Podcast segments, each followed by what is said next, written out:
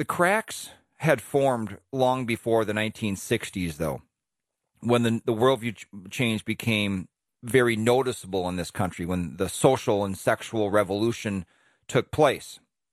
Let's go back, and it probably came even before the 1900s, but let's just keep something in relatively near history.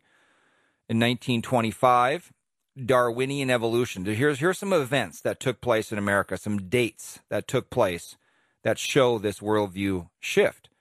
Uh, the Scopes trial, formerly known as the state of Tennessee versus John Thomas Scopes, and commonly referred to as the Scopes monkey trial. By the way, these are all from little factoids on the internet. I'm quoting these things, so I'm not. These wasn't uh, written by me. Uh, the Scopes monkey trial was an American legal case in 1925 in which a substitute high school teacher, John T. Scopes, was accused of violating Tennessee's Butler Act, which had made it unlawful to teach human evolution in any state funded school. The trial was deliberately staged in order to attract publicity to the small town of Dayton, Tennessee, where it was held. Scopes was unsure whether he had actually ever taught evolution, but he purposely incriminated himself so that the case could have a defendant. So there in 1925 went from teaching creationism in schools to teaching that there's no God and you evolved from nothing into something.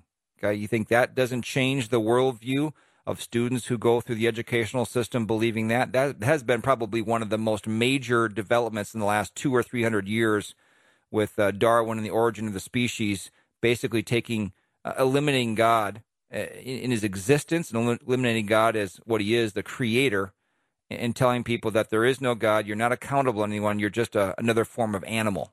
Okay, there's one. Number two, big thing that changed the worldview of this country uh, back in the 1930s, the New Deal. The New Deal was a series of programs, public work projects, financial reforms, and regulations enacted by President Franklin Delano Roosevelt between 1933 and 1936, right after the Great Depression. It responded to needs for relief, reform, and recovery from the Great Depression. Major federal programs included the Civilian Conservation Corps, the Civilian, the Civil Works Administration, the Farm Security Administration, the National Industrial Recovery Act, and the Social Security Administration.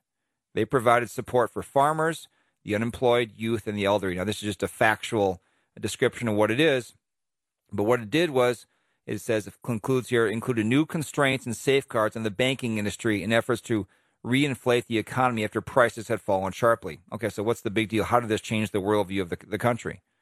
Well, the New Deal was a, a massive government intrusion into our society. Now, some my people think, well, look, we are in the Great Depression, the country is failing. Okay, sure, but the consequence of all that government, these programs and so forth that never go away, that are still in effect today, is that it turned people to be dependent on the government. They expected much more from government. When you expect much more from government, you're going to get the secular worldview of government as well. We hope you gained from this short take of the Christian Worldview radio program.